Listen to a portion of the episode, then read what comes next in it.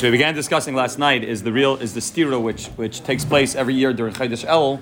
It makes it very confusing exactly what the avodah of this man of El is. On the one hand, we have you know that which we that which we've heard a lot about, which is the fact that it's Yimei Hadin, the fact that it's uh, a person needs to work on the Hachana for Rosh Hashanah to be able to come into the Yom Hadin properly. Vidui Slichas, right? Sfardim already starting to say Slichas already, so th- there's that aspect of it. And at the same time, there's you know what that Rizal says that Elul is Rosh Tevis, Anila V'Daidili. It's time which is called Yimei Rachamim, Yimei Ratzin. The Rabban is, is, you know, since the time that Moshe Rabbeinu went up to get the kapara for Klal Yisrael, it's a time of tremendous Yimei Ratzin. So, so what is Elul? What is the Avodah of Chedesh Elul? He just, you know, brings down on the bottom that uh, in the days of Rosh Hashanah and Yom Kippur itself, there's really a stira. Right, because he says. Aside from the fact that the whole Chaydish Elul is like that, Rosh Hashanah and Kippur is also a stira.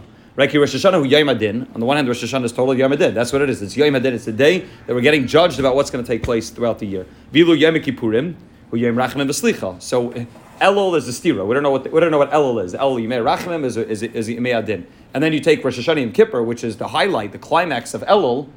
And it's also, you, you, on the one hand, you have Rosh Hashanah, which is Yom Adin, and Yom Kippur is Yom Rachman B'Slicha. So the, the, the, ultimate, what we're getting to, what we're building up from Elul to Rosh Hashanah Yom Kippur. Rosh Hashanah Yom Kippur itself, each one of them represents a different aspect of Elul. Rosh Hashanah represents the din aspect of Elul Chayra, and Yom Kippur represents the aspect of Midas Adin. I'm sorry, of Rachamim, of Mechila. And not only that, in Rosh Hashanah and Yom Kippur itself is also a stira. Why? Because Rosh Hashanah, again, on, on a simple, external, basic level, is Yom Adin. And Rosh Hashanah, after you had Yom Adin, never Chedvas Hashem, U'ma'um The whole avodah of Rosh Hashanah is this basar yain. There's a regular the regular chayv of simcha. It's a regular avodah that a person needs to have a tremendous amount of simcha. And the Rebbe said, "L'chu, l'chu, you know, go go eat your meat, go go drink, enjoy. Know that you're going to be, you know, uh, betuach bedin. So it's chedvas Hashem u'ma'aschem, and at the same time it's Yom Adin and Yom Kippurim, which is Yemei Slicha and Kapara, is at the same time the, the final seal of the din that took place in Rosh Hashanah.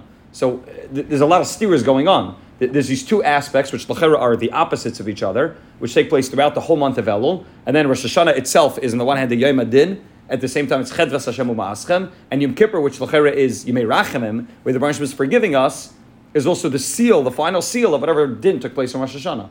So th- there has to be, and that's where we're going to get to, there has to be some sort of kesher between these two things and some sort of way for us to be able to make sense of it without, like we spoke about, you know, yesterday, taking one of the two extremes, either going all the way to the right that it's Yom Adin, or all the way to the right that it's Yom Rachimim, to be able to understand how these two ideas work together. That's the first shaila in understanding what's the avoid of Elul. Umavara shaila azois. Aside from this shaila, yeshna inyan noisif shemachabed al leiv rabim oivdei Hashem yisbarach l'chaydish There's something else that really bothers people when it comes to Elul. V'hu shekashasher adam oisach cheshben amiti ben afshay.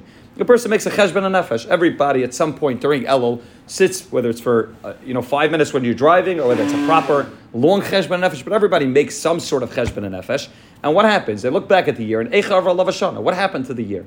Every person knows what happened throughout the year. You start coming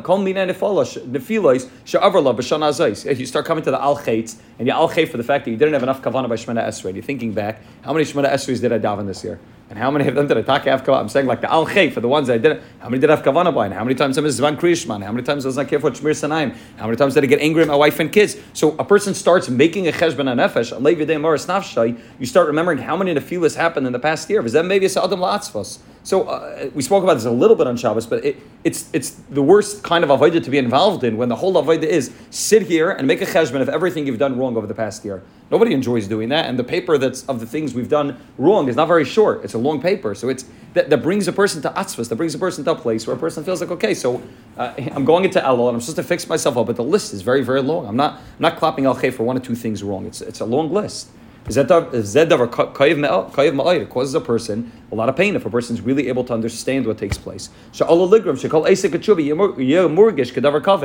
happens is you say, okay, I understand. I have a big grocery bill. I need to pay the grocery bill. I need to get kapara and tshuva and tzlicha for all the things I've done wrong. But it's a lot of things. And the male, the whole avoid of tshuva becomes a heavy weight on a person. Until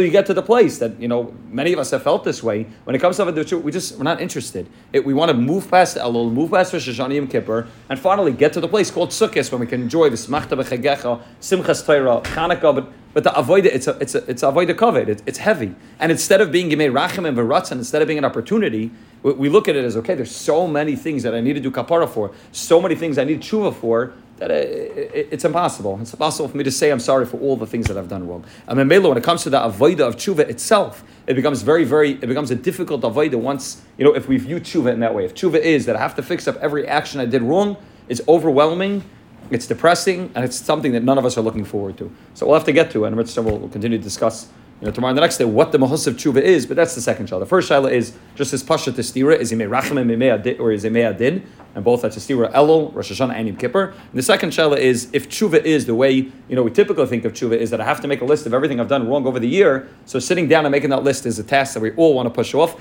None of us are interested in, and even if we end up doing that, making that list, it's just a depressing list which is not going to allow us to do tshuva, or it will do tshuva in a way which has no simcha in it, do tshuva in a way which is heavy. So we'll have to re try to redefine uh, what tshuva is.